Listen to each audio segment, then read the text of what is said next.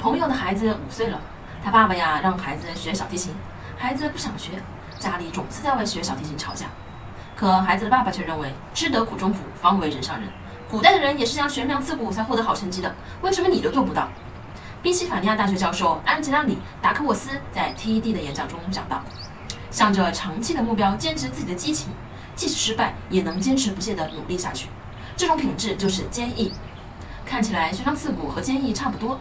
但是安吉拉提到，坚毅品质的基础是对这件事情有热情，而不是忽略孩子的兴趣，用高压的方式来打造坚毅品质。这样一来，父母如果不再施压，孩子就会出现反弹甚至放弃。父母应多鼓励孩子多玩好玩的难事，让孩子自己选择他感兴趣又富有挑战的事情。柚子学画圆的时候，他要求画得很圆才算个圆，好几次都没画好，就说不画了，我不画不好。我告诉他，没有人天生就能把圆画得很圆，都是需要不断练习的。你看，妈妈这么大，我画的圆也没有多圆呐。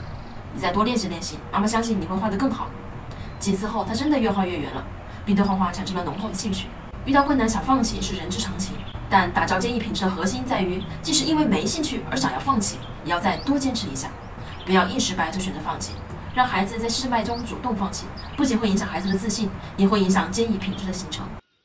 小时候学习成绩很差，父母只会说多努把力，做些题目就好了，以至于现在我们都认为只要努力就一定能成绩好。其实努力没错，错在孩子根本不知道该如何进行努力。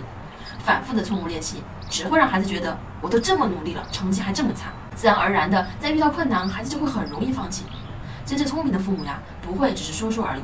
会切实的发现孩子学习不好的原因，并帮孩子去制定学习计划，帮助孩子建立成长性思维。我是不完美柚子妈妈，关注我，为你分享最有深度的育儿知识。